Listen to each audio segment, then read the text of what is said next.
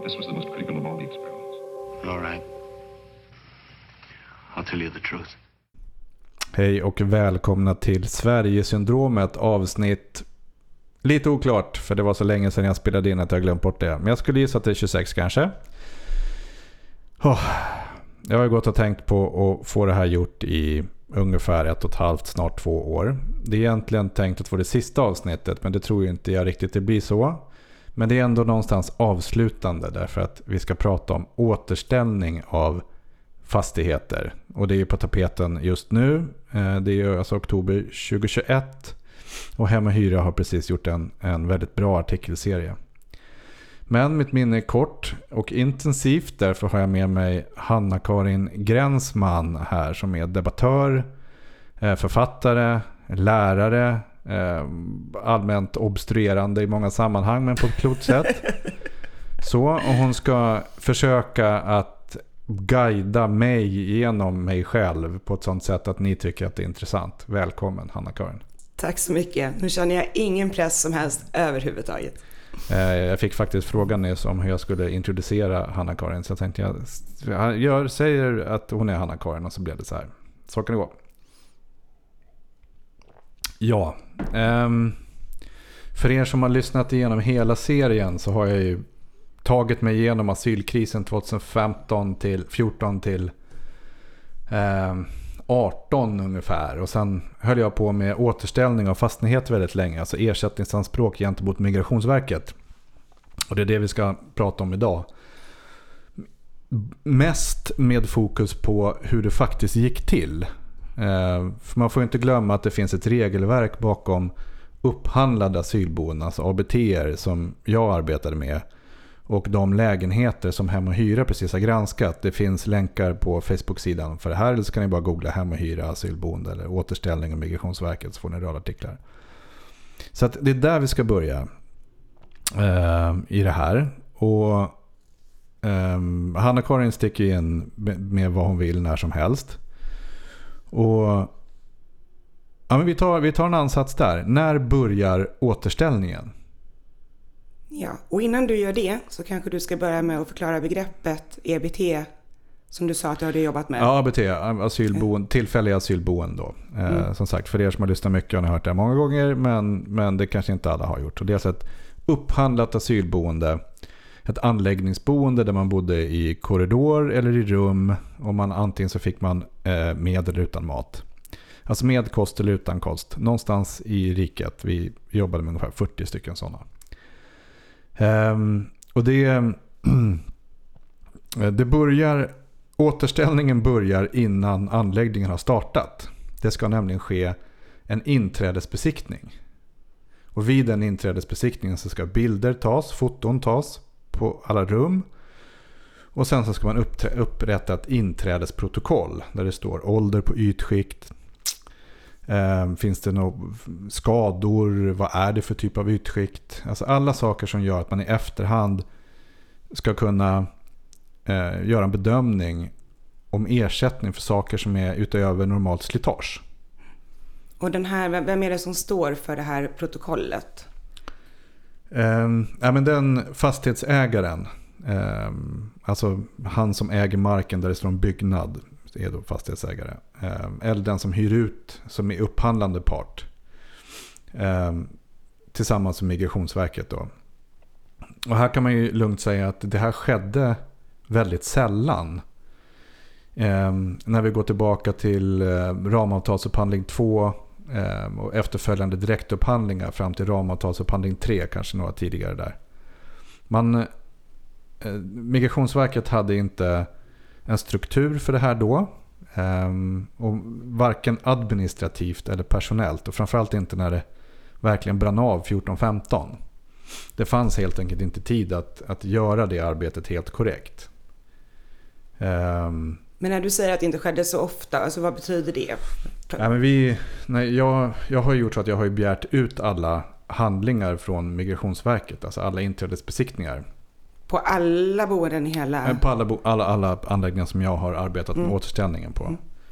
Eh, och det är såklart motsvarar kanske 12% eller någonting av den totala populationen av ABTR, upphandlade mm. asylboenden. Så.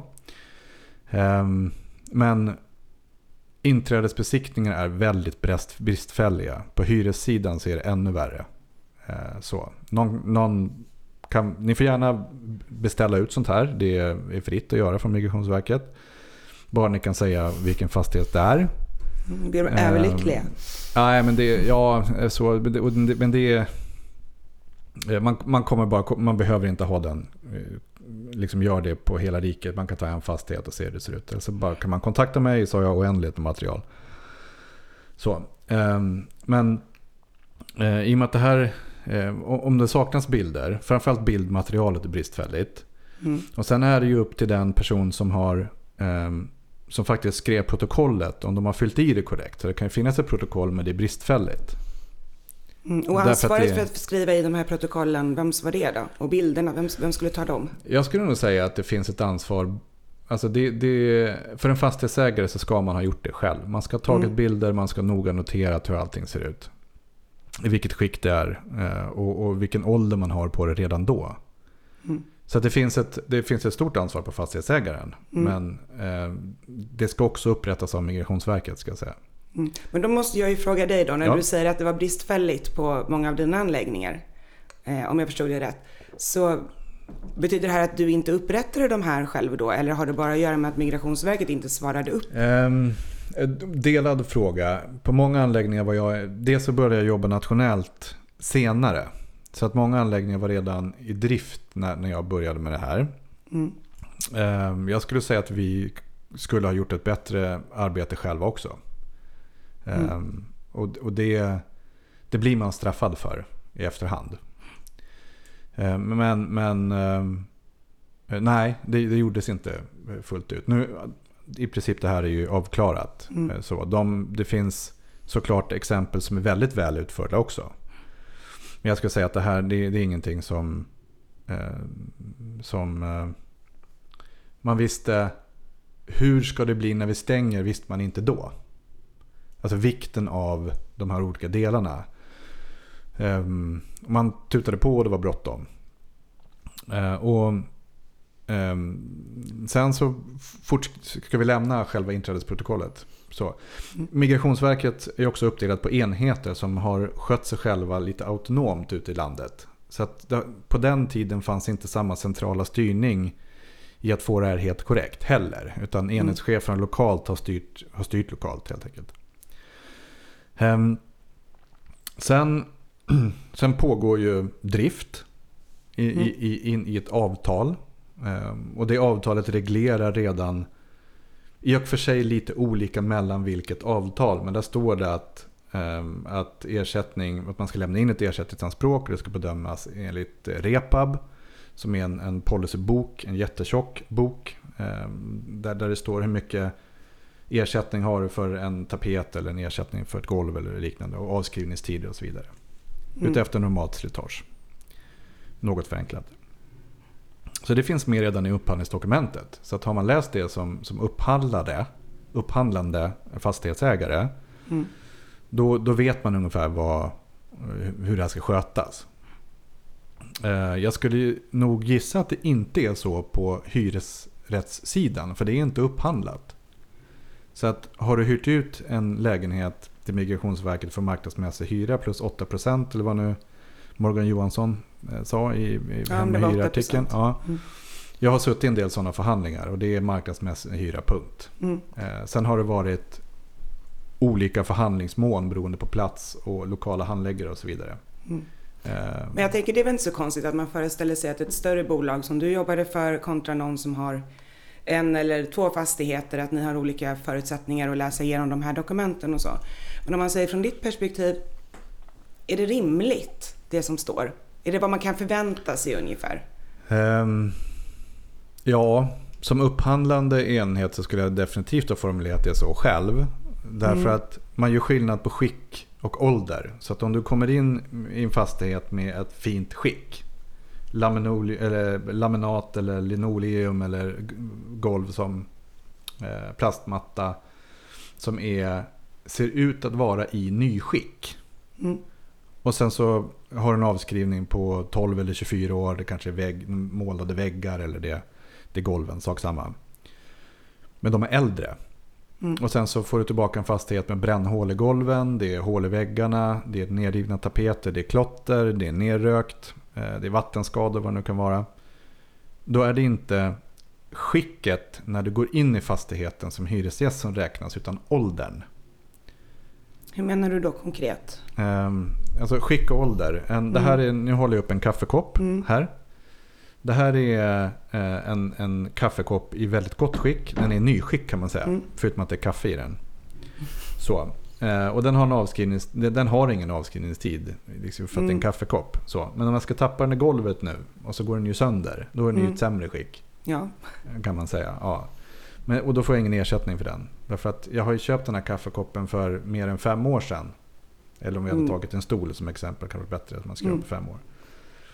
Eh, och har köpt den för tio år sedan så spelar det ingen roll om den är nyskick, nytt, alltså nytagen ur en förpackning. Den är fortfarande avskriven. Mm. Ja, Enligt, så eh, att om ett linoleumgolv är, om avskrivningstiden är ett 15 år och det här golvet är 20 år gammalt så spelar det ingen roll att det är förstört, liksom fullständigt förstört just därför att det är redan avskrivet. Exakt. Så att, Mm. eh, däremot om, om, om golvet är lagt 2015 och så stänger anläggningen 2017. Ja, men det är ju, då har det ju bara gått två år. Mm. Men om du då har en matta som har legat där i, i 25 år men är i, i nyskick. Sett till att det inte är några skador Mm. på det och så vidare.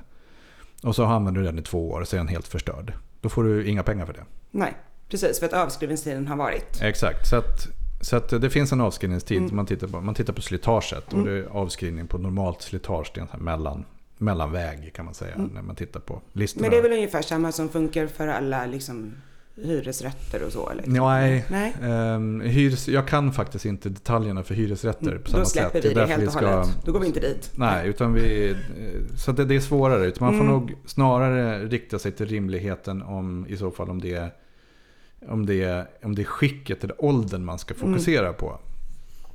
Eh, Jag vill ju fokusera på skicket när jag jobbar, har jobbat med att få ersättning av Migrationsverket. Mm. Såklart. Men å andra sidan, skulle jag sitta på Migrationsverkets sida så ville jag ta hänsyn till åldern. Därför att den faktiskt är avskriven enligt liksom branschdokument. Mm. Så. Och här, här förvirrar man sig lite grann när man pratar. Ja, men det var ju, det var ju fint skick. Ja, men det var avskrivet. Då får man inga pengar. Men jag antar att framgick det här i avtalen om det skulle tolkas efter skick eller ålder? Eh, man, I och med att man ska använda repab och det ska Mm. göras åldersavdrag så, Mm. så är det kopplat till en ålder. Men jag skulle Mm. inte säga att, att man har förstått liksom, bredden av, av eller praktik, det som sker i Mm. praktiken man får ut dem. Det är ingen som har förstått innan hur hårt belastade och förstörda anläggningarna är när man går ut. Ska vi prata om det? Varför är de så hårt belastade? För Morgan Johansson sa någonting i stil med att eh, han tror att han vet att de allra flesta människor vet hur man bor och att där finns det inget problem. Och, Ehm, Ja, det är ju ett direkt felaktigt uttalande. Vi kan såklart bredda till en miljon människor och sen så var det ehm, 100 000 som gjorde något fel och så har vi 10 procent. Ja, men det är ju en- ingen jättestor procentsats. mm, Men låt oss lämna liksom, ehm, den typen av diskussioner.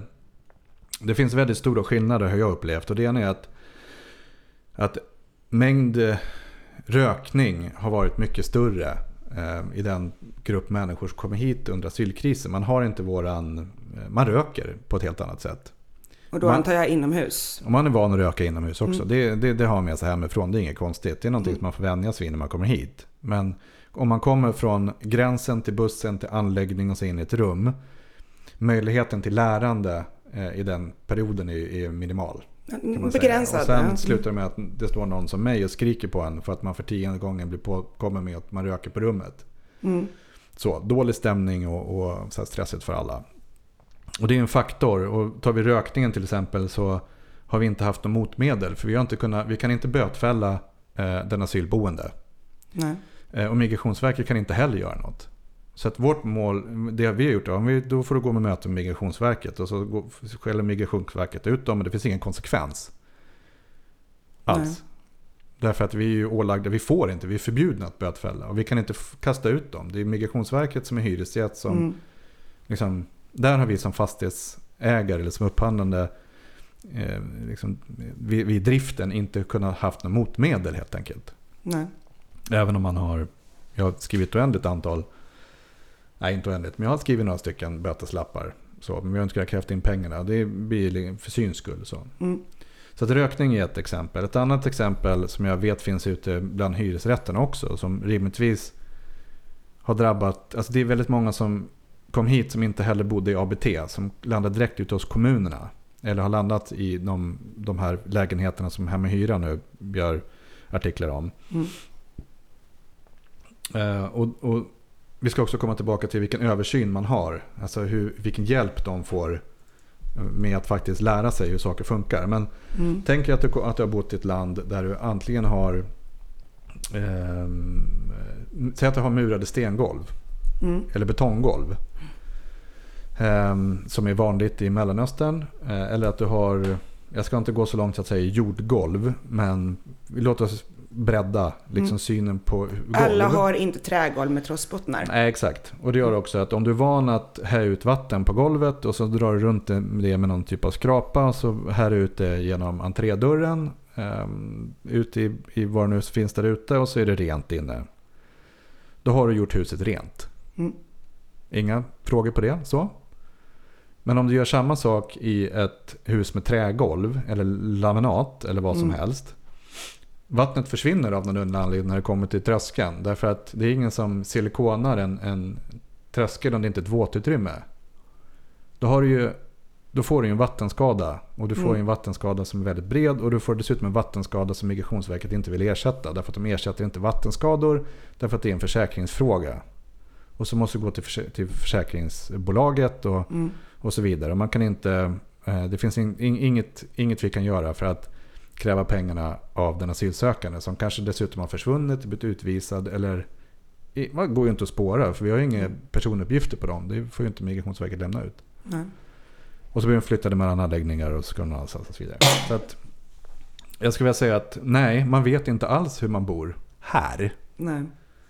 Ehm, och, och, ehm, så det är ju en direkt sägning av, av den gode Morgan här då. Mm. Sen finns det ju andra saker som om vi tar eh, rökning är en stor sak, vattenskador är en stor sak. Runt om på anläggningarna har vi oändligt antal brännmärken efter kastruller till exempel. Antingen så har man på rummet haft en, ett, en egen kokplatta som man har gömt och som har lagat mat eh, förbjudet, vilket man inte får för att man förstör ventilationen. Ett vanligt hotellrum till exempel är inte dimensionerat för att du ska kunna em, ha fett och ma- ånga förutom kanske en vattenkokare eller liknande. Varför gömmer du kokplattor för att laga mat? Därför att vi serverar ju mat, eh, i, om, om det är en anläggning med kost så står Mm. vi för maten. Du Mm. har alltså en matsal dit du går och äter. Frukost, lunch, middag, mellanmål och så vidare. Och då får du inte laga mat på rummen av flera anledningar. Det enda Mm. är ju för att brandsäkerheten tillåter det inte. Mm. Det andra är ju för att ehm, du förstör rummen. Får, man får fetter och så vidare i, ventilationen. Eh, och det möglar det blir förstört och så vidare. Som man, många dessutom sätter igen. Eh, så matlagning är ett problem. Och Men om även, de ändå har mat, varför vill de laga mat på rummet? ehm, det är, ja, man gillar inte den mat vi lagar. Den är mm, främmande. Fullt förståeligt. Eller man tycker att den är, den är inte god helt enkelt. Mm. Man vill göra sin egen mat. Ehm, och det, det här ska jag säga är utbrett på alla asylboenden. Mm. Är du en lägenhet eller på ett asylboende med egen kost. Alltså där inte vi som operatör Mm. tillhandahåller den. Då lagar du maten själv. Eh, Jag skickade ett videoklipp till dig för någon vecka sedan. Jag vet inte om du har hunnit kika på det. Jag skulle egentligen frågat innan. Vilket videoklipp. va? När jag, jag går in i, ett hus med skyddsmask. För jag kan inte vara i... Det luktar så illa. Så är det så här olja på väggarna och i taket. Och brännmärken Mm. på golvet. Köket är så demolerat. Mm. Låt oss säga att jag såg på det. Okej, ja, vi kan titta på det om en stund. Sak samma. Där dels så... an- man kanske inte använder fläkten ordentligt. Och av någon anledning så, så blir det fett överallt. Och brännmärken på eh, köksbänken eller man ställer på rummen om man inte har ett kök så ställer man den på golvet, på linoleum, plastmattan och det blir förstört. Det blir brännmärken. Mm. Eh, och då har man ju uppenbart inte förstått att en, en varm kastrull kommer, som man inte ens får använda av alla de här skälen och flera till. Eh, har ju förstört ytskiktet. Mm. Så att nej, man kan inte hantera det. Jag tycker inte man kan säga att ja, men de, vadå, de får väl laga sin egen mat på rummet. Nej, det får de inte av, av alla de här skälen. Brand Mm. är en stor sån. Därav också bränder. Därför att eh, jag vet inte hur många nätter jag har sprungit upp och, och det har varit rök i rum för att man har bränt olja eller, eller, eller gjort någonting. Pop, pop, popcorn kanske. Så man skulle kanske kunna säga någonting i stil med att eh, kulturkrock helt enkelt. Man har, inte, man har en uppfattning om att man kanske står precis där Morgan Johansson står. Man tänker sig inte att det faktiskt finns de här skillnaderna. Att de är vana vid att göra på ett visst sätt, det funkar inte riktigt här. Men man ser inte att det är de här skillnaderna. Och inte ens Morgan Johansson gör ju det. Någon form av så här Ehm. etnicentrism liksom, att alla är som vi. Och, det är vi ju inte. Och, det jag tycker att är, man landar lite snett i diskussionen när man förutsätter att alla är som vi. För det, det är ju uppenbart inte. Ehm, Men kunde du inte bara talat om för dem hur de skulle göra? Alltså det, är, ja, det är svårt att vara diplomatisk med, med, med en sån rak fråga. Men eh, alltså jag, har ju timmat, till, jag har ju tillbringat oändligt antal timmar med att skälla på rökare. Beslagta kokplattor. Eh, liksom skälla på, på boende att de inte får göra ditt Men de skiter i det. För det finns ingen konsekvens. Den enda anläggningen som, som jag personligen fick det att funka. Det var min första. Därför att de hade Eh, gå tillbaka till avsnitt 6 och lyssna mellan 6 och 10 så förstår ni varför. En grundläggande respekt för mig som person. Mm. Därför att de kom vid en tidpunkt och vi var där tillsammans. Vi, vi byggde tillsammans. Vi, eh, det var gängslagsmål som lös, löstes tillsammans. Och vi hade midsommarfiranden och julfiranden. Och vi, vi, lärde, vi lärde känna varandra där. Men på boende där det är högre omsättning. Där blir det en industri. Inte ett, en, en anläggning där du bor. Och, och, och jag tror också att den här, ja men jag bor inte här. Det är en av anledningarna till varför vi har så mycket klotter på väggarna. Eh, liksom hål i taket i rum där folk av oklar anledning har tyckt det varit kul att ha hål. Eh, man har tyckt att det varit för lite hängare i rummen. Man, istället för att ta en diskussion om det eller hänga kläderna i garderoben så har man spikat väldigt mycket. Mm. Jag kom in i en, ett hus där hade de, eh, så ville de ha lite mysbelysning. Så de hade hittat någon ljusslinga som de hade kopplat in i, våra, i vägguttaget med två spikar. De hade två barn i krypålder. Elläran var sådär kan man säga. Så att det finns anledningar till varför, inte, eh, varför det här inte funkar fullt ut. Mm. Och vi har så mycket skador. Eh, och man har... Eh, I Sverige eh, så har vi en mycket, mycket närmare kontroll över våra barn. Mm. Vi uppfostrar barnen i vår familj och inte eh, kanske i, en, i byn eller i kvarteret. Det är klart att barnen kan röra sig här men uppfostran ligger hos oss som, som föräldrar. Jag upplever eh, genomgående att barn har liksom, de springer fritt på ett annat sätt. Man, man har ingen riktig översyn även om barnen kan vara väldigt små. Mm. Eh, och det har gjort att, i kombination med att här får du inte aga barn, vilket har gjort att många eh, föräldrar från, från andra länder där man är van kanske och, och, och örfila barnen eller aga dem Mm. liksom till lydnad. Har tappat ett, ett eh, uppfostransmedel som är svårt att ersätta därför att nu vill du säga något, du ska Ja. ja. snart. Men det handlar ju också om att barnen är vana på ett visst sätt. Och när de också, när de inser att det inte finns en konsekvens. Ehm, för du, du trappar ju ner någonting. Är du van att få en örfil, ja men då är en tillsägelse inte nada. Mm. Ehm, så, jag har, I något avsnitt så pratar jag om eh, hur, hur jag hanterar det här. Alltså, det är så här, hur jag hanterar reflexaga och uh, uppfostransaga till exempel. Mm. Att om du reflexagade någon så fick man en tillsägelse av mig. Mm. Men om du uppfostransagade någon så gick vi till socialen till exempel. Det vill säga reflexagan är, det du ser det på någon som är van att aga sitt barn. Att det Mm. smäller. Och sen så säger man, du får inte göra så här. Vi tar dina barn och du får sitta i fängelse, varsågod. Det här var din chans. Mm.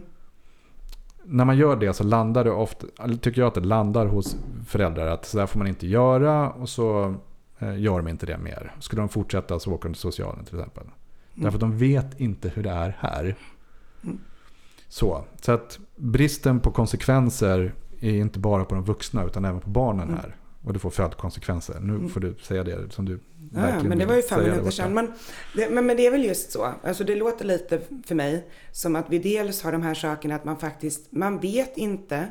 Eh, man vet inte hur man hanterar svenska golv. Man vet inte vilka verktyg man ska ha istället för den här agan som man är van vid och så vidare. Så det är ett, nu låter jag ju väldigt svensk, men väldigt så här kunskapsproblem. Och sen så har vi den här andra typen av problem som mer handlar om att det som nästan alltid uppkommer när det inte är vårt eget, att vi bryr oss inte så mycket att vi kan klottra på väggarna för vi bor ändå inte här. Och det låter för mig som att det är lite två olika typer av problem. Ja, så, ja det, det är två typer av problem absolut. Men de båda konar in i en Mm. skadegörelse eller Mm. i en, Ja men såklart. en skada på husen. Så, så det är inte... Mm.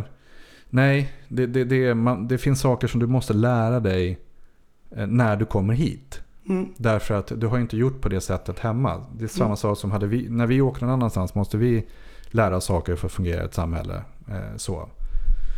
Ehm, vi, eh, som exempel, jag har ju bott i Kina. Och en granne till mig skulle åka till flygplatsen. Så han lånade en väckarklocka av sin granne. Så, och det var inga konstigheter. Han ställde den utanför grannens dörr när han skulle till flygplatsen med någon, säkert någon tacklapp eller något. Och så, så åkte han därifrån. Och sen så två timmar senare så stod insatsstyrkan i trappuppgången. Därför att ehm, eh, om du ställer en väckarklocka utanför någon så är det ett känt tecken från maffian att din tid är räknad. Så de var ju livrädda. Ja, Ja, jo. Det, så kan det gå. mm. Ehm, det hade också kunnat bli dåligt. Nu vart det inte det. Mer än en kort rädsla där. Men, Eh, så det, finns, det, här, det här är beaktande. Det finns massa saker som också påverkar fastigheternas skick. Det ena är ventilation. Tycker man att det är kallt här Mm. så stänger man igen ventilationen och då börjar det mögla. Tapeterna släpper från väggarna. Du får liksom en, en lång rad följdskador. Så att i den typen av hus vi har. Om du sköter dig så håller det i princip hur länge som helst. Mm. Men om du inte gör det, då blir det förstört väldigt snabbt. Så, ventilation är viktigt, värme viktigt. Eh, hålla vatten på rätt plats, viktigt och så vidare. Mm. Ehm, så det är väl anledningen till att de här skadorna uppstår. Då. Och då, eh, då, vi, vi jobbar ju kontinuerligt med egenkontrollprogram. Vi går in i rummen eh, med regelbundenhet och kontrollerar att det, ehm, att det ser ut på ett visst sätt. Och, och på anläggningen så är vi ju på de boende, eller var på de boende då för att de skulle lära sig alla de här sakerna. Städa och städa på rätt sätt och, och, och massa saker. Men då ute i en lägenhet där inte migrationsverkspersonalen är speciellt ofta eller kanske knappt alls. Mm. Där finns det ingen som kan hjälpa till. Ehm, och vi har haft jättehög förslitning ute på anläggningar. Då är det klart att det blir ännu värre i lägenheter där det inte finns en tillsyn. Är väldigt låg tillsyn. Men den här kunskapen, har den liksom inte funnits på migration, Migrationsverket eller är det en resursfråga eller varför har informationen inte kommit fram? Eh, nej men det är, jag tror att det är en resursfråga. De har varit så oerhört överarbetade nere på enhetsnivå. Alltså de teamen, som, boendeteamen som är ute och ansvarar lokalt. Sen får man inte glömma att de rekryterade väldigt, väldigt mycket folk för att klara asylkrisen från Mm. Migrationsverkets sida. Eh, Och det är, en- det är klart att den här typen av administrativa saker kommer på efterkälken. Mm. Ehm, Men, ehm, men vi har, jag, jag anser att vi har varit bättre på att lära de boende hur saker funkar och man, man ska och inte ska göra. Vi har varit tvungna att ta en uppfostrande roll Mm. därför att det hade blivit totalt kaos och det var ju kaos ändå. eh, Ja, men, och, och jag funderar på det, är det inte det nu när vi ser här i Hem och Hyra-reportaget att det är mindre, alltså det är kommuner och också bara verkar vara nästan enskilda personer och små företag som har hyrt ut. Ja, Eh, och man kan ju tänka sig i alla fall att där har, de har ju kanske inte haft någon som helst, kanske vare sig rättigheter att göra någonting liknande, men också inte har förstått att det här skulle kunna hända. nej, de har ju såklart inte varit inne i, i lägenheterna på samma sätt. Och, och det har varit flera perioder av förtätning där man har, har kanske stoppat in fler personer på en mindre yta. Vilket också ökat belastning på ventilation. Och, och, alltså, I ett normalt hem så kanske du duschar, vissa duschar varje dag, vissa kanske varannan var tredje dag. Mm. Eh, Men här kanske duschen går liksom flera gånger varje dag i ett rum. Det får aldrig torka ut. Man kanske inte har förstått att man ska skrapa ordentligt. Ventilationen är avstängd. Oerhört fort. Mm. Ehm, så att, och ut, ut lägenheterna, framförallt om de lagar egen mat. Ehm, för har du inte fläkt och, och, du lagar med väldigt, väldigt mycket olja. Mm. Eh, då blir det också förstört väldigt fort. Ehm, Och mm, varför använder man inte fläkt? Fläkten stängs eh, ofta av. Eh, Dels för att du, du vill ha varmt i huset.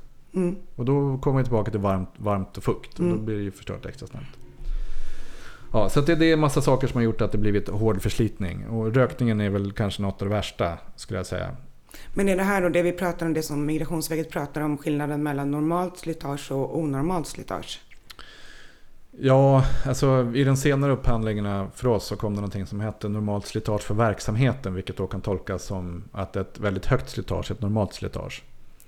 Eh, så. Mhm. Men jag skulle nog vilja säga att, att det handlar om att man, man, man måste bedöma efter en normal hyresgäst. Alltså normalt slitage ska vara efter att det bor i en lä- lägenhet dimensionerad för fyra personer, fyra personer.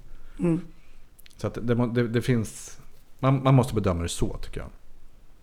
För annars pratar vi om onormalt slitage. Det kanske vi, då kanske vi är inne på en hotellfastighet till exempel. Där det är en väldig omsättning. Eller att det är någon annan typ av verksamhet i vårt fall då. Mm. Men i lägenheter då måste man bedöma till hur många som borde bo där. Nog för att du kan stoppa in nio stycken personer i en tvåa. Men det är ju inte rätt. Av, av väldigt många skäl. Men menar du då att eh, Migrationsverket struntar i ifall det har varit eh, orimligt många till exempel i en bostad? När de gör sina bedömningar eller? Ehm, jag önskar att jag kunde säga exakt hur det var här och det kan jag tyvärr inte. Men eh, om man tittar till, till den verksamheten som jag bedrev som jag har förstahandssyn på. Mm. Så eh, vid förtätningar så vart det för många. Har man ett rum, ett, har du 15 kvadratmeter, du ska inte vara fyra stycken som bor där. Nej. Eh, det, det blir inte bra. Så, punkt. Eh, Tittar vi lägenheter, ja men okej vad har vi för tillgänglig lägenhet om vi har en sju eller åtta, om vi har en familj med sju eller åtta personer. Mm. Kan vi stoppa in dem i en fyra? Är det lagom? Nej, Ja. Nej, nej. det är det inte.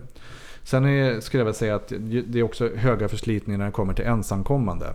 Alltså ensamkommande män eller kvinnor. Kvinnorna brukar vara bättre på att hålla reda på sina, sina lägenheter i min erfarenhet. Eh, undantaget matlagning. Eh, det är ju att då kanske du dessutom inte känner något ansvar för någon gemensam städning. Mm. Ehm, vi kan slänga in variabeln må ganska dåligt för att man är här utan familj och man trodde man ska få lägenhet och uppehållstillstånd och så landar man i något sån här kackigt vakuum uppe i Åsele. Mm. Eller någon annan obygd. Alltså det, det är dåligt för psyket. Såklart. Men det spelar ingen roll. Man ska inte förstöra en lägenhet så här hur dåligt man än mår. Nej, nej, alltså jag tror att det är väl Eh. väldigt viktigt att man skiljer på vad är orsakerna så att man kan välja att bemöta rätt saker. Men det är inte samma sak som att säga att det är acceptabelt förstås. Eh, exakt. Eh, vi kommer säkert komma tillbaka till skador eh, sen. Men det som händer sen, ja, så har vi egenkontroll under drift. Vi kontrollerar liksom rummen och så vidare. Och så vidare. Mm. Sen stänger man anläggningen och då har man en utträdesbesiktning. Mm. Vid utträdesbesiktningen så ska man upprätta ett gemensamt protokoll som sällan är gemensamt. Och då menar du gemensamt fastighetsägare och Ja, Migrationsverket? Eller i Mm. mitt fall som operatör då så har jag gått där och så har jag fotat allting och så skrivit ner alla skador på ett papper. ehm, för att ha mina anteckningar så gör Migrationsverket samma sak förhoppningsvis. Och här, här kommer vi till, till... Jag har alltså varit på anläggningar där Migrationsverkspersonal har vägrat göra anteckningar och vägrat fota. Och då har jag gått till... Då har jag ringt till enhetschefen och sagt att det här är inte okej. Jag har era protokoll, jag kan era Mm. instruktioner. Eh, liksom, ni gör inte som, som ni ska. Så det är alltså direkt mot de givna instruktionerna Ja, som finns? Det är ja. helt korrekt. Så jag, jag har liksom allt från de fallen till där, man, där jag skulle sagt att men den här är ju trasig. Kan du snälla skriva upp den och ta ett foto? Och de inte Mm. vill. Av olika skäl. Mm. Men, men vad, vad, vad, vad säger de? Eh, Alltså, vi är myndighetspersoner här som bara, nej jag Ja, tänker inte ta ett foto. Vissa, vi- vissa säger att nej, men ni kommer inte få ersättning för det här. Så vi tänker inte anteckna, vi kan inte ta bild. Men då är grejen att det är inte det det handlar om. För det ska dokumenteras vid tidpunkten skadan. Mm. Sen finns det handläggare i efterhand som ska säga om vi får göra en bedömning. Ja. Mm. Men när vi kommer till den handläggningen som får dokumenten och ska göra sin bedömning. Om Migrationsverket då underlåtit sig att göra en anteckning Mm. så faller bevisbördan på mig. Ja. Och även om jag försöker bevisa saker då så finns det inga anteckningar. För Migrationsverket säger att men det fanns ingen skada. Ja men det fanns ju en skada. Nej det fanns ingen Mm. skada. Jag skickar en bild på skadan. Ja okej, vi ser att det fanns en skada men, men vi anser nu ändå att det är avskrivet. Mm. Typ. Ja, ja, det, och det måste vara omöjligt att överklaga eller få rätt på någonting ifall du inte har underlaget. Alltså det, är väldigt, sig väldigt, det är väldigt, väldigt svårt eh, i alla fall. Eh, Men, kan- men, men har det verkat som att de liksom är så här, du vet, alltså, att det här är lathet liksom, vi orkar inte skriva upp allt, eller är det mer att vi obstruerar för att...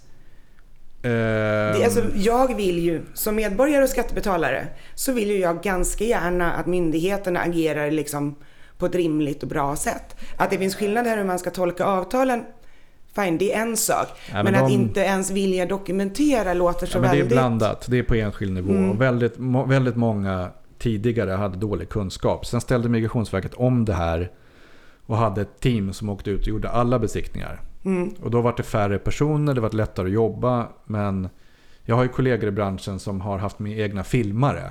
mm, Bara för att tvinga de som kommer ut att anteckna. Det är liksom den värsta nivån till vänster. Antingen inget eller obstruktion. mm, Eller att, han, att den som är där på plats säger att ni får ingen ersättning. För att jag anser inte det. mm. När det är en handläggare som, som, som faktiskt ska göra den bedömningen sen. Men är det, här liksom, det, här, det här låter som ytterligare ett fall av vi har en myndighet där vi har en massa aktivister som på eget initiativ liksom... Ja, aktivister. Jag skulle inte säga att de är aktivister. Jag tror, jag tror de bara har dåliga instruktioner och liksom dålig styrning. Dålig central styrning har det varit. Men jag skulle inte säga dem som aktivister. För jag, det... Fast har- om du obstruerar. Ja, det är klart att det finns aktivistiska inslag i några av de här byråkraterna. Mm. Ja, men det- är överbyråkrati. Snarare än aktivism. Mm. Hur tänker du över byråkratin? Ehm, det här kanske slutar med att du kom fram till att jag menar aktivism och det är inte helt omöjligt. Men det finns ju några riktiga paragrafryttare eh, i de här systemen som, som lyckas hitta varenda möjliga sätt att obstruera möjligheten att få ersättning. Men jag har svårt att se att de gör det av aktivism, som aktivism. Utan snarare att man ser... Man har sin byråkratiska fyrkantiga låda och man tar väldigt allvarligt på den. Mm. Nästan på, på ett autistiskt sätt. Det är Mm. ettor och nollor. Den här gråskalan i, i att hantera bedömningar så att båda kom fram till en bra lösning. Det är inte alla hand, handläggare som har den kunskapen. Några har det men inte Mm. alla. Ehm, och ehm, så att de här besiktningsprotokollen och bilderna som tas ut. Jag vet hur många exempel det har varit total kaos. Eller att man kanske inte har varit med själv. De har besiktigat själva till exempel. Mm. Migrationsverket. Och så, har man, och så ska man upprätta de här protokollen. Och det, det är ett arbete som tar väldigt lång tid och det måste göras korrekt. Ehm, ehm, och så skickar man in det till Migrationsverket tillsammans med bilder och allt möjligt. Och då måste du ju styrka, har du köpt en fastighet 2013 då kanske inte har alla dokument på att det målades 2012. Men, Och då säger du att ja, men det, det vi vet att det målades 2012 för det sa förra säljaren. Så jada, jada, jada, jada. Och så säger de att vi tror inte på det. Det här får du styrka. Så finns det inga underlag. mm. Eh, plus att de kan ju, om du har ett golv som avskrivet skrivs av på 20, 24 år till exempel. Mm. Hur länge måste man behålla bokföring enligt juridiken? Vad är det nu? Nio år sänkte de Sju- till va? sju år. Mm. Och då är frågan, om du inte ska behålla bokföringen längre än 7 år. Hur ska du kunna hitta en faktura på golvläggning som skedde för, för 16 år sedan? Mm. Men har man inte den så kan man inte styrka det. Och då kan Migrationsverket hävda att du får ingen ersättning för det är avskrivet. Men det låter ju som att det är väldigt mycket bevisbörda då som ligger på... Bevisbördan ligger uteslutande hos fastighetsägaren. Mm. Så. Och det är därför det finns en hel del rättegångs... Man har gått upp, det det är flera bolag som har gått upp i rätten med Migrationsverket. I vissa fall tycker jag att, att man har, har man kanske gått upp för att man inte har läst instruktionen själv och är frustrerad över skick och ålder. Mm. Och borde själv haft någon typ av pragmatisk syn på det här. Men det som, det som upprör mig mest är ju kampen med handläggarna. Därför att jag vet också, jag har tydliga exempel på när, anlägg, när aktörer skickat in och fullständigt bara tok skrivit låga åldrar. Det här mål, allt det här var gjort för tre år sedan. Och så är det någon som har bara typ signerat och så har de fått ut väldigt mycket pengar. Mm. Medan om du får en annan handläggare så har det varit en kamp om varenda öre. Du begär en miljon, du får liksom 50 000. Mm. Det måste- slumpmässighet i, systemet helt Ja, enkelt. Mm. sen, och då, är jag, då finns det vissa handläggare som det är genomgående att det är eh, väldigt, jag ska inte säga svåra bedömningar, men att det är omöjligt att samarbeta i bedömningen. Mm. Medan vissa är bättre. En hård kamp. Jag Mm. måste bevisa, men man kan ändå liksom dansa tillsammans och hitta en lösning som är, som som är liksom i linje med skattebetalarna, Migrationsverket och aktören och så vidare. Mm. Men det är väl det som, alltså, som för mig också känns så, så svårt här. Det är ju det att å ena sidan som skattebetalare och, och medborgare så vill jag naturligtvis att Migrationsverket att de håller i pengarna, att de har sin budget och att de liksom sköter sig på alla sätt och vis. Och då vill jag ju inte gärna se att de bara signerar någonting och struntar i det. vi- Å det- andra det sidan Korrekt. Å andra sidan ser jag ju också att jag skulle ju kunna potentiellt sett vara en medborgare som hyr ut någonting till Migrationsverket. Och ur den aspekten så vill jag ju bli behandlad på ett rimligt sätt. Jag vill känna att den här dialogen finns. Så den här balansen är ju viktig. Och då plus att det finns en likhet inför hur man blir behandlad av myndigheten. Att det inte ska vara så pass slumpmässigt. Ja, ehm. Nej, men, ja jag, jag känner ju likadant. Det är klart att det är svårt att sitta och argumentera med Migrationsverket som man själv anser att man ska hålla igen på skattepengarna. Mm. Så. Men, men det, är alltså det är väl lite... Men, men det måste finnas en balans. Alltså man måste också Ja. se till...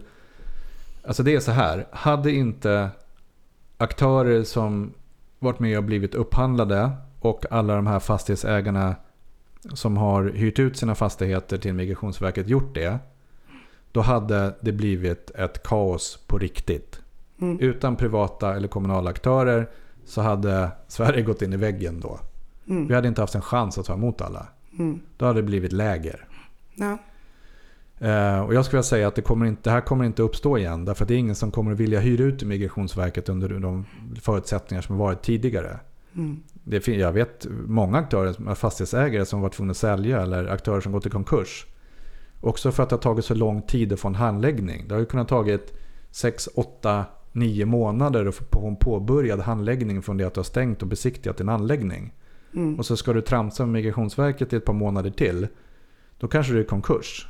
Och så har du inte medel att, att renovera och rusta. Mm. Ehm, liksom så. Och, Och, och där Det- kan man ju också tycka, alltså det finns ju må, många när vi pratar liksom juridik i allmänhet så pratar vi om liksom vem är det som sitter på informationsövertaget. Eh, och här kan jag också tycka att det är en viss skillnad att dels så har ju Migrationsverket generellt naturligtvis ett form av övertag som myndighet och, och så vidare. Men jag kan också se en skillnad på eh, så som du jobbade, alltså stort bolag, mycket kunskap, resurser kontra den som sagt hyr ut en liten fastighet.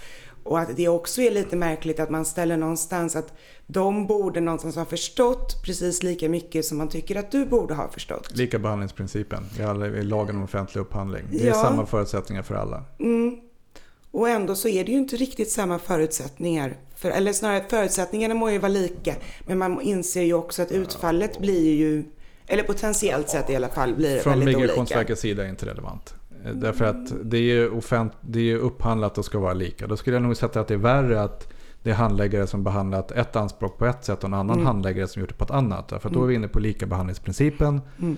inom lagen för offentlig upphandling. Och då är vi ju tulla på någonting som är allvarligt. Mm. Ja, ja, absolut. Eh, Jag anser det är klart att det är upp till varje enskild aktör att ha koll på sina grejer. Mm. Eh, Så, det kan inte Migrationsverket göra åt den. Nej, Sen det kan så- de inte. Men de kan ju också svårt- välja. De kan välja till exempel hur de väljer att formulera sig. De väljer ju också vilken typ av information de skickar ut. De väljer om de inte själva är tydliga med de här första liksom, inflyttningsbesiktningarna och faktiskt gör protokollen. Alltså det finns, det finns ju på många nivåer ett ansvar tänker jag. Ja, ehm, Du kan ju alltså välja det- att stötta upp för att du faktiskt vill ha schyssta avtal. Eller så kan du välja att försöka inte stötta upp. Det är en skillnad Det är där. märkligt att jag tar Migrationsverket i försvar här. Mm. Men, Det går bra men ändå. de, ehm, jag är rätt säker på att de inte kunde bättre. Mm. De varken visste eller kunde bättre vid tidpunkten. Fast att inte kunna bättre, som vi pratade om när vi pratade om de asylsökande, så sa vi också att även om man inte kan bättre så är det ju ingen ursäkt. Nej, det är helt korrekt. Eh, utan det här är nog mer en förklaring Mm. till varför det vart så kast. Nej men och det är väl viktigt Eh, tänker jag att känna snarare. till förklaringen för att göra bättre framåt. Men Alltså, det är ju ingen ursäkt. väl- det vart ju kanske bättre på slutet. Men nu, nej, nu pratar vi alltså om ganska sena stängningar när fortfarande inte Migrationsverket gjorde sina besiktningar på riktigt. Mm. Och hanteringen av det här var ju... ehm, jag har ju så mycket dokument att jag inte ens skulle orka läsa igenom dem idag. Men just då så, så tog jag ut väldigt mycket, många dokument från andra aktörer för att kunna jämföra eh, liksom, eh, och skapa case. Men det hjälpte egentligen inte heller därför att då sa man att vi kan inte, vi bedömer ditt för ditt och om, om gjorde vi fel och gav de här massa pengar här borta så, så kan inte du säga att du ska ha det här borta. Mm. Och det är väl fair. Det är väl Mm. inte fair? Lag om offentlig upphandling, Jo, men jag menar likabehandlingsprincipen. att de Om du in- inte har behandlat en aktör Mm. på ett sätt och ett annat på ett annat. Då frångår ju likabehandlingsprincipen som det myndighet och det är allvarligt. Men att bara för att de har gjort fel på ett håll så är det ju, kan de ju inte säga att oj vi gjorde fel där så därför måste vi göra fel för dig också. Men då har de ju behandlat den andra parten olika. Ja, och då borde de gå tillbaka och korrigera Det det. får de inte göra för avtalet är skrivna. Då har vi ett problem. Ja, och det... För då blir det ju vad man än gör. För har de gjort ett misstag då i ett fall. Ja men du kan ju vända på det åt andra hållet då. Mm. Alla som fick pengar tidigare och sen så har Migrationsverket vänt din fråga senare och helt plötsligt så borde de tidigare fått massa pengar som någon i efterhand får. Och då kan den som Mm. inte fick pengarna i början få ut dem i efterhand. Det är klart att Mm. det för Migrationsverket har varit en process av lärande för de själva inte riktigt Mm. haft koll på återställningsprocessen. Men, men jag håller på med, med eh, på senare tid, eh, låt säga mm, 2020 och tittat på ärenden när jag ser att bedömningen som kom in från Migrationsverket är vilskild från många av de bedömningar som jag fick. Eller som vi fick. Och eh, argumentet att om det här är en policy som ni hade som policy då. Mm. Den berör man inte. Man duckar den vidare. och Sen så liksom, så det, det, är, det är en orättvis behandling om man ska Mm. börja prata orättvisa.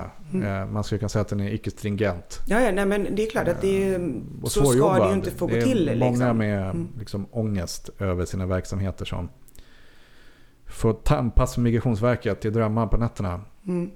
Så att um, um, oaktat så, så ser processen ut så. Inträdesbesiktning, drift, lite kontroller, egenkontroll och så vidare. Så, så utreda och sen så uh, ersättningsanspråk. Och ehm, den, den stora delen här, och det har jag också lärt mig över hand, det är ju att skick är inte ålder. Mm. Sen kan man runda det. Sen kan man hitta andra sätt. Det vill säga en rökskada kan du inte göra åldersavdrag på. Om du ska spärrmåla, Mm. spackla, göra massa sådana saker. Det är, ingen, det är ingen åldersavdrag på. Nej. Så det är klart att om man är lite smart kan man väva in saker i sånt här ersättningsanspråk som det inte är åldersavdrag på. Ehm, problemet är då om, de inte, om, om man varit ute på en anläggning som sagt äh, men det är, vi ser att det är rökning i hela huset. Vi, vi, vi, skri, vi orkar inte skriva mer nu. Mm. Och sen så kommer man till en ersättningsanspråksdiskussion ett halvår senare och säger att men ni har ju bara rökning i halva huset. Ja men det var ju för att de sa så här där och där. Ja men det går inte vi på för vi har ju pappen här och de som du pratar om har ju slutat. Eller Mm. intygar om något annat. Så och så. Så att det, det, det är väldigt svårt att leda i bevis om det inte står svart på vitt. Mm. Och då har man behövt att godkänna det här protokollet innan det är inskickat. Och det, det, det är ett internt protokoll för Migrationsverket. Man ska egentligen Mm. upprätta ett gemensamt. Men, men vad tänker du då? Alltså jag tänker på de här artiklarna i Hem och Hyra. Handlar de här anspråken som nu inte blir ersatta, det var väl en tredjedel eller någonting sånt, som eh, är de, eller var det en tredjedel som ersattes eller en tredjedel som inte Nej, ersattes? det, det, Det är många i alla fall som inte har alla, blivit får, ersatta. alla får ju någon typ av ersättning. Men det är nivån på ersättning i varje, varje respektive fall Mm. som, som jag tror är den stora grejen. Och det, Vi kommer att komma tillbaka till att jag tror inte fastighetsägarna själva har förstått dels det här med skick Ja, men och det är det ålder. undrar. Är det så att säga, är det, är det skick och ålder som är det här huvudsakliga? Ja. Att de har haft en förväntan här som helt enkelt inte är rimlig utifrån avtalet? Om det ringer någon till mig idag och säger kan du hjälpa mig med ett ersättningsanspråk? Då frågar jag vad har du för, vad, vad, vad har du för ålder på, den, på, på, på ytskikten? Mm. Ja, men de var i gott skikt. Ja, jag hör vad du säger. Men min fråga till dig, om jag ska ta det här uppdraget, vad var det för ålder? Mm. Därför att är de för gamla så är jag inte intresserad. För att du kommer inte få någonting. Så att skick och ålder är allt. Och sen finns det vad jag förstår. Eh, det, det har varit andra diskussioner också. Till exempel en brandskada vägrar Migrationsverket eh, eh, stå för. Därför att man anser att, att enligt jordabalken så är det hyresgästen, alltså den Mm. asylsökande, Mm. eh, som är ansvarig för den. Eh, och nu var det väl där som de gick upp i rätten och förlorade Migrationsverket. De ska säkert vidare i någon högre instans. Men, liksom. men där, där är ju en fråga för det första. Är den asylsökande eller liksom officiellt den som faktiskt är hyrestagande eller är det Migrationsverket? Nej, det är Migrationsverket som... som och, och den här diskussionen har vi haft även ute på anläggningar. Vem Mm. är det som hyr av oss? Vem kan man ställa ansvaret Mm. på? Mm. Eh, samma sak som skadegörelse eller stöld. Mm. Om, om vi upptäcker att någon, att någon har dragit på, under natten, vilket har hänt lite då och då. Mm. Och så är tvn borta. Alla möbler är borta. Det har också hänt. Att någon har tagit Mm. med sig alltså alla möbler i ett rum. Till vart de nu ska någonstans. Mm. Vem är ersättningsansvarig för möblerna? Ja, vem är det? Eh, Det är den boende. Därför att det är stöld och Migrationsverket ersätter inte stöld. Utan då måste vi polisanmäla den enskilda boende som vi inte har någon helst aning om vem det är Men har ni inte... och var han är. Men, dum fråga kanske, men har ni inte ni, jag vet inte, ehm, de har ju väl, man har väl så här LMM, LMA. LMA-nummer Ja. och namn. ja. Men det räcker inte för att liksom Men identifiera. Men, vad, vad ska vi göra med det liksom? Vad, vad, så att vi kan inte... Alltså, du kan väl polisanmäla för stöld? det är klart att vi har polisen Mm. Sen är det roligt också för övrigt att det har ju förändrats. Vi, jag har ju många fall där vi har fått ersättning för Mm. skadegörelse när de har slagit sönder liksom, kanske hela foyer eller väldigt mycket fönster och så vidare. Och så Mm. har, man, har vi såklart polisanmält och sen så har Migrationsverket betalat. Mm. Ehm, Men sen, det här också förändrats över tid. Ju senare i tiden desto hårdare vart de på att säga att det är inte vi som ersätter det här. Så att på ett känslomässigt plan så ska jag vilja säga att det är för jävligt att Migrationsverket också agerat så att man också vägrar ta sitt ansvar som hyresgäst när det är asylsökande som man har, mot deras vilja har stoppat in i en fastighet Mm. eller i en byggnad på en fastighet som sen blir förstörd. Kan jag tycka. Mm. Migrationsverket tycker inte riktigt likadant. Så, så, så principen är alltså att om någon bor på ditt boende och förstör en massa saker där. Om det är skadegörelse. Ja, Om det är skadegörelse. uppsåtlig skadegörelse. uppsåtlig skadegörelse så betalar inte Migrationsverket, men ni kan heller inte flytta på dem. Ni kan inte ge dem några andra som helst konsekvenser. Det enda du kan göra är att polisanmäla i princip. Och ibland, för länge sedan, så var Migrationsverket lite mer positiva till att betala Ja, och nu gör de inte det. Det är därför man som, som många av mina formuleringar alltid har varit liksom, eh, oaktsam, liksom oaktsamt användande av en vägg. För att det är liksom ett så här Mm. Då? kvadratmeter stort hål Ja. i väggen. Då tycker jag att de har varit så här lite oaktsam. Mhm. Så. Och är de oaktsamma, vem står för kostnaden då menar Ja, det är du? ju inte skadegörelse så det är Nej. rimligtvis Migrationsverket då. Men jag skulle, jag Då skulle är det Migrationsverket i, i liksom egenskap av hy, alltså de som hyr, Ja, så hyreshagare. Mm. så att om inte tvn finns i ett rum Mm. så tar jag upp den som oaktsam hantering av tv-apparat. Ja, det är ju förstås. Och det är den Smart. formuleringen man måste Mm. ha. Liksom, Mm. Därför att var går gränsen för skadegörelse? Ja, det är naturligtvis en tolkningsfråga. Är det medveten skadegörelse när du säger att den där väggen ska få? Och så får den. Mm. Eller är det när du får ett... ett, eh, under, om du är under hög stress och får ett felaktigt beslut och så slår du handen väggen, väggen. Är det skadegörelse eller oaktsam hantering av vägg? Alltså, jag är ju inte jurist, men, men personligen skulle jag nog säga att båda fallen faktiskt är skadegörelse, ja. Ja, i min Jag värld. är ganska jag säker på att om jag gjorde det, om jag gjorde det så är jag ganska säker på att det skulle resultera Om i... du kastar in en annan boende i väggen så att det blir ett stort hål. Är Mm. det skadegörelse då? Jag skulle Eller tro att... oaktsam hantering av vägg? Jag skulle väl säga att kanske lite mer oaktsamt hanterande av människa kanske. Men, men, men Jo, både... fast människan är en, det, det, det har inte jag hanterat i ersättningsanspråket. Så det är liksom irrelevant i, i just det här. ja, nej, men alltså, jag, jag Situationen har jag hanterat. Som sagt, inte- jag är inte jurist, men det känns för mig utifrån den kunskap jag har som att om jag skulle göra så i en bostad jag hyr så är jag ganska säker på att det skulle få någon form av juridiska och polisiära konsekvenser. Ja, ehm, Och jag är ganska säker på också att min vanliga hemförsäkring, om jag tar och kastar in dig i, min, liksom i väggen hemma hos mig, så jag är inte helt säker på att försäkringsbolaget kommer att ersätta det. Eh, Möjligtvis under min drulleförsäkring, men, det är men inte... drulleförsäkringen. Jag råkade ha in Mm. en och en halv deciliter bensin i vår tvättmaskin för en vecka sedan. Och det, det gick under drullen. Ja, under drulle ja. Men om man inte har en sån menar jag. Ja. Eh, Ja, du förstår. Nej, ja, ja, men, nej, men så är det. Och, nej, men det är klart att, att det blir problem därför att hyreslagen är, är också annorlunda utformad. Än, vi hade ju skrivit på ett upphandlingsavtal.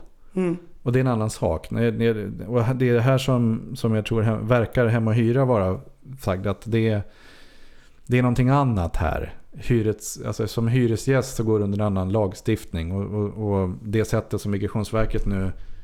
Jag upplever att Mm. Migrationsverket hanterar hyreslägenheterna på samma sätt som man gjorde med upphandlande ABT. För jag lovar, Mm. om du skulle begära ut hyresavtalen så skulle du inte se någonstans att det står eh, samma skrivelse som vi hade i upphandlingen. Och vad betyder det konkret då? Eller vad, vad, vad menar du? Vad, vad får det för effekt? Ehm, jo, därför att om det inte explicit står att, att eh, eh, återställning ska ske på ett visst sätt som det gjort i de upphandlade fallen. Så borde man ju rimligtvis gå, hela, gå under hyreslagstiftningen då. Hyresrättslagstiftningen. Mm, mm, mm. ja. Så, och då, ja, då, då är vi ju i en annan rättssituation.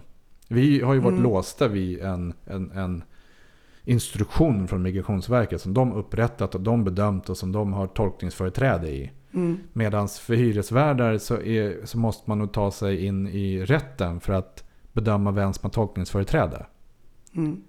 Så. Men, men eh, hur, hur vi än vrider vänder på det så är det, det är ålder, ålder är relevant men inte skick. Mm. När Migrationsverket gör sina bedömningar. Sen om det är i linje med verkligheten och de gör rätt, det kan jag inte säga. Liksom så. För att du Men- inte heller är jurist. för jag är inte heller jurist. Men, men om jag ska uppleva liksom frustrationen ute hos, eh, hos, hos hyresvärdarna här. Mm. Eh, då, då är det nog där det är. Man, Mm. man har trott att det är skick. Men det är ålder. Mm. Ja, och det var det som jag var, var lite inne på innan. Alltså det finns ju en moralisk komponent i det här. I och med att man har att göra med staten och tillit till staten och myndigheter. Våra skattepengar. Eh, Ja, precis. Men också det här att ehm, om jag, jag har i mina avtal när jag hyr ut konsulter så står det till exempel att om man försöker anställa mina konsulter så får man betala vite till mig. Jag brukar göra mina kunder uppmärksammade på detta. Därför att det är bra för alla parter om vi vet vad som står i avtalen. På samma sätt hade ju Migrationsverket faktiskt kunnat välja att göra saker och ting tydliga. Och det har man inte gjort. Ehm, Mm, jo, det tror jag. Jag tror att man har upprättat hyresavtal enligt eh, hyres eh, någontings mall. Och Ja. sen så där i Men så, sen så har man tänkt sig ändå att det, det är inte riktigt de- de lagarna som ska gälla och så vidare. Ja, det är väl det som, ja, det är det som jag Mm. upplever att hyres, eh, Hemma Hyra tittar på idag. Mm. Och det finns, det kommer rimligtvis vara en del rättsfall i det här. Mm. Ehm, Men, men om jag ska titta ur Migrationsverkets perspektiv Mm. så var liksom återställningsfrågan mellan 2012 och 2015 Mm. ingen fråga. Därför att det fanns inga återställningar då. Därför att du bara flyttade in folk. Så att du har inte fått konsekvensen av att flytta ut dem. Det den Mm. kommer nu. Och det, det vi tittar på nu när det gäller de här hyr... Nu, nu är det så här att när vi tittar på de hyreslägenheter som, som Hemma Hyra tittar på nu. Mm. Så är det alltså i några få regioner. Resten av Sverige finns kvar. De har inte börjat nästlas ur än. Så de ersättningsanspråken från de, jag tror att det är fyra eller fem regioner som, som, har börjat, som är de första. Jag har det Mm. någonstans i datorn här. Det finns ju resten av Sverige kvar som fortfarande inte ens har kommit in i det här. Mm. Som har sin kamp med Migrationsverket framför sig. Det här är jättestort, det är jättemycket pengar. Och då, jag skulle gissa att den stora frågan ute i stugorna Mm. är varför ska vi betala för att det kommer hit människor från andra delar av världen och förstör massa lägenheter? Såklart. Ehm, Jag tror att den frågan är mer intressant för folk att diskutera någonting annat. Och det är väl alltså... Och det, det, det bör vi inte göra. Därför att eh, det borde ju vara så. Nu blir det bör och borden. Mm. Att de som kom hit eh, inte rökte inomhus, visste hur man städade, inte klottrade på väggarna, liksom inte mecka med ventilationen, inte hade brännmärken överallt, inte fett och rev ner väggarna och förstörde massa Mm. saker. Och det är rimligt att förutsätta det. Mm. Men det är inte i paritet med verkligheten. Nej. Men det, ja, men det betyder ju också att genom att lyfta upp det och faktiskt prata om det så finns det ju möjligheter att hitta strategier.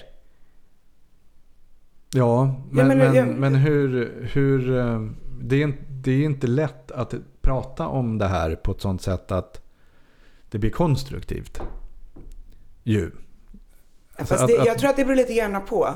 Alltså du kan ju prata om det utifrån två olika utgångspunkter. Ja. Det enda är låt oss hitta en konstruktiv lösning på problemet. Det andra är låt oss kasta paj och försöka plocka billiga poänger. Ja, och nej, men så är det absolut. Lite. Sen, sen är det ju, finns det en annan faktor. Vi, vi kommer inte ha en, en asylkris i Sverige. Igen. Nej, men något, något, men något som du faktiskt sa innan var ju det att vi hade inte det här problemet innan 2012.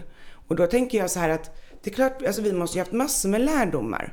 Det har ju kommit folk, även om vi inte hade liksom i paritet med det som hände 2015 och så vidare, så har det ju ändå kontinuerligt kommit asylsökande till Sverige. Har det inte funnits någon som helst möjlighet att ackumulera den här kunskapen och ta fram strategier och Alltså det här att människor kommer från andra delar av världen med andra typer av hem. Det här kan ju inte varit ett okänt problem bara för att jag inte kände till det tänker jag. Nej, jag, jag, tror inte, jag tror att du har rätt där. Det, det är inte okänt för Migrationsverket att det är hög belastning ute i Mm. lägenheten. Men de har inte behövt ta ställning till det. Det har inte varit en brinnande eh, boll Nej. studsat omkring på kontoret. Mm. Utan så länge som det här har varit ett, ett liksom gött självspelande piano så har det inte varit några konstigheter. Men det är först nu man ska ur stora volymer lägenheter. Mm. Liksom. I år, delar av förra året och de närmsta åren. Om man Mm. tittar på boenden som var upphandlade så, var, så har det ju funnits, det var en period eh, på 90-talet där man hade liksom riktiga asylboenden, anläggningsboenden. Mm. Och sen, sen var ju faktiskt ram 2 var ju 2012. Mm. Ehm, sen vart, nej ram, jo precis, den vart överklagad och så var det massa stök. Sen kom Mm. ju ram 3 typ 2016 kanske. Så det är också en, det är en unik situation i volym som Mm. aldrig kommer att återuppstå. Liksom igen. Mm. Så att vi tar lite grann konsekvenserna av det här för första gången. Även fast man kanske har vetat om det. Men man har inte behövt agera. För det har inte varit en brinnande boll som Mm. studsar omkring på kontoret. Mm. Och då har vi alltså istället då en situation där det naturligtvis, precis som du var inne på, kommer att resultera i en massa människor som tänker precis det du just sa. Varför ska vi ta hit folk? Varför ska vi erbjuda boenden när allting bara blir förstört? Om vi spetsar till Ja men det lite så. Det, det spär ju på en annan diskussion. Mm. Och då har vi ju dessutom eh, Morgan, eh, Morgan Johanssons eh, citat just från Hem och Hyra-artikeln. Eh, att skylla på de som bott där är faktiskt helt fel. Asylsökande ska inte få skulden för att staten hyr lägenheterna. Och jag tänker mig att eh, det kanske inte bara är jag som finner ett sådant uttalande en smula provocerande. Det är klart att, att han har rätt att tycka så. Men jag tycker Mm. att det är fel. Det är, klart att det, finns ett, det är klart att det finns ett ansvar på den som bor i, i de här lägenheterna. Sen kan man diskutera hur det ansvaret ska brytas ner. Men, men ehm, den mängd förstörelse som, som finns ute i många av de här husen. Det, är, det ansvaret ligger på den som har bott där. Vi, det kan inte ligga på egentligen på Migrationsverket heller att behöva utbilda dem för att inte förstöra. Eh, Men, men nu är det så och det är de som ansvarar gentemot hyresvärden. Mm. Så att om man ska om man, om man ska hårdra den biten då är det klart att, att de måste ansvara för att de som bor i, i de här lägenheterna, ute på anläggningsboenden och så vidare får rätt förutsättningar, rätt instruktioner och rätt konsekvenser. Sen kan du inte kasta ut någon i Sverige bara för att du röker på rummet, det fattar jag också. Mm. Eh, tyvärr fattar ju och förstår ju också de boende det. Och Men det är det där problemet ligger. Så att, ehm, Och där är vi ju tillbaka till det som du faktiskt började med. Det vill säga just det här att man, det finns inga konsekvenser. Det finns inget ansvarstagande. Nej, nej.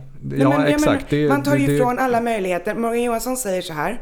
Det är inte de asylsökandes fel att det här har hänt. När, de, när saker och ting hän- händer på anläggningarna så finns det inget som helst mandat eller verktyg annat än att typ skälla på folk. Man kan inte göra någon form av sanktioner. Man kan inte flytta på folk. Man kan inte på något sätt eh, göra någonting. Och när någonting väl händer så kan man inte komma med ersättningsanspråk. Alltså det är väldigt mycket bristande ansvar här på alla möjliga olika sätt. Ja, alltså det skulle ta lång tid att bryta ner alla bristande ansvar. Men, men, eh, Mm. Men det är klart att om vi har en situation och ingen tar ansvar någonstans, det är klart att det blir problem.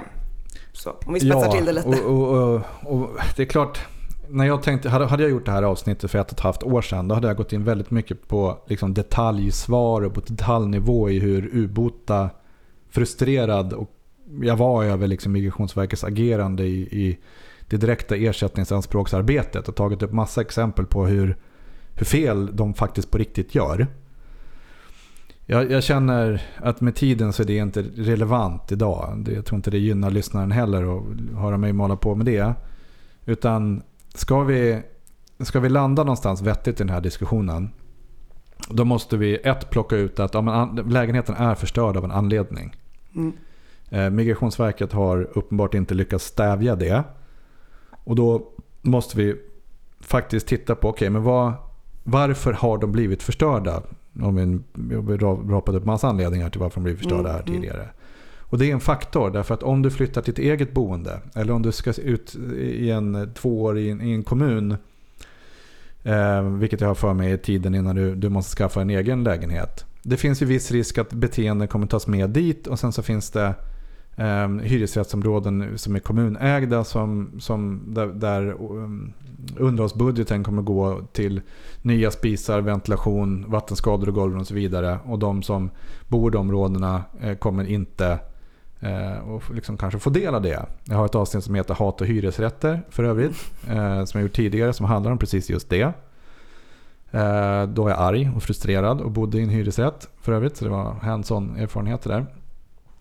Så, så det måste hanteras. Eh, den diskussionen om hur och vad blir nog ett annat avsnitt Mm. tror jag.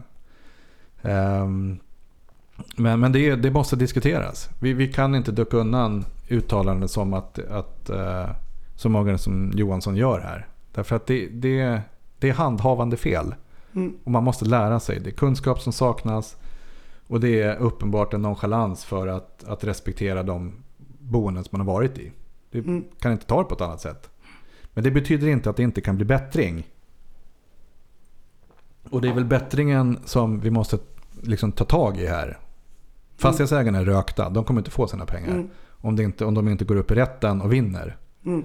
Och då kommer, misstänker jag att Migrationsverket kommer hitta någon annan infallsvinkel och inte betala ut pengar. För Mm. det kommer vara en sån här evighetsgrej. Eller så har folk gått i konkurs. Eller så har de rivit husen. Så det, de är, jag är sorry, de är rökta. De Mm. kommer inte komma någonstans. Däremot om vi ska ta något ur den här diskussionen så får vi ta varför är de förstörda och hur ser vi till att inte fler blir förstörda och vad lär vi oss av det? Det är nog där vi måste landa. Och det, Ja. det, den, där landar jag idag. Jag hade inte landat där i den här diskussionen för ett och ett halvt år sedan. Mm. Du är helt enkelt mer mogen idag. Ja, den är, den är, det, det- är nog så och så på den. Men, men jag, jag är, det sätter nog finger på att jag startade den här podden för att jag kände mig cynisk, och arg och bränd och ville verkligen att mina erfarenheter finns för folk att lyssna på. Har ni inte gjort det? Börja på avsnitt 6. Ehm, och för att jag tycker att det, är en, det, är en, det här är en dokumentär. Det var precis som vi sa innan att jag, jag klipper inte avsnitten. Mm. Undantaget om jag säger fel precis när jag startar. Därför att läsaren ska veta att jag säger det jag säger. De som är med i ett möte säger det de säger. Säger man fel så rättar man sig i podden. Direkt. Eller så får man stå för det man säger. Jag vill stå för det jag säger. Därför så klipper vi inte här. Eh. Så att om vi, vi ska sammanfatta det här lite grann så, Ja, så, så låter det på mig som att din å, åsikt är väl att när det gäller ersättningsanspråken så är liksom inte Migrationsverket liksom helt ute och cyklar utan de har en poäng. Det här är avtalen. Allting har inte skötts fantastiskt. Man hade kanske kunnat vara tydligare på vissa punkter. Vissa protokoll hade kunnat göras bättre och, och de där bitarna. Och det finns också en, en, stor poäng i att man ser över att ersättningsanspråken blir eh, likartat behandlade oberoende av vilken handläggare man får. Men principen som lyfts upp att man faktiskt också måste ta hänsyn till om Migrationsverket har en sort of poäng i att ja, men de, de tittar på det här sättet, de tittar på ålder.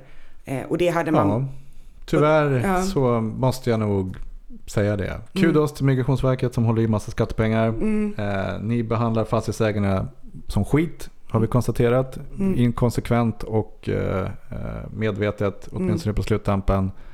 Fastighetsägarna, sorry. Eh, ni skulle ha haft återställningsklausuler i era mm. avtal om ni inte hade det. Men ja. Nu är det ålder, som det är. Ålder för skick. Mm. Tyvärr. Men, göra... men det finns andra sätt att komma åt det. Eh, då får man kontakta mig själv. om man vill det. Jag kan alla knepen i boken där. Mm. Men det får bli en annan historia mm. när ni hittar mina kontaktuppgifter på bloggen. Men det som faktiskt är intressant nu är ju, och, och verkligen värt att ta med, är ju precis det här att nu kan vi inte släppa diskussionen. Nej, det nu går har det inte. blivit som det har blivit. Men hur säkerställer vi i möjligaste mån att det här inte händer framöver? Och då måste vi faktiskt prata om varför det blir så här i bostäderna och vad vi konkret kan göra för att motverka det. Även om det kanske spelar SD i händerna. Ja, precis. ja, men det, om vi inte kan ta en riktig diskussion och, och lära oss något av det här mm. och, och, och, och, prata på riktigt.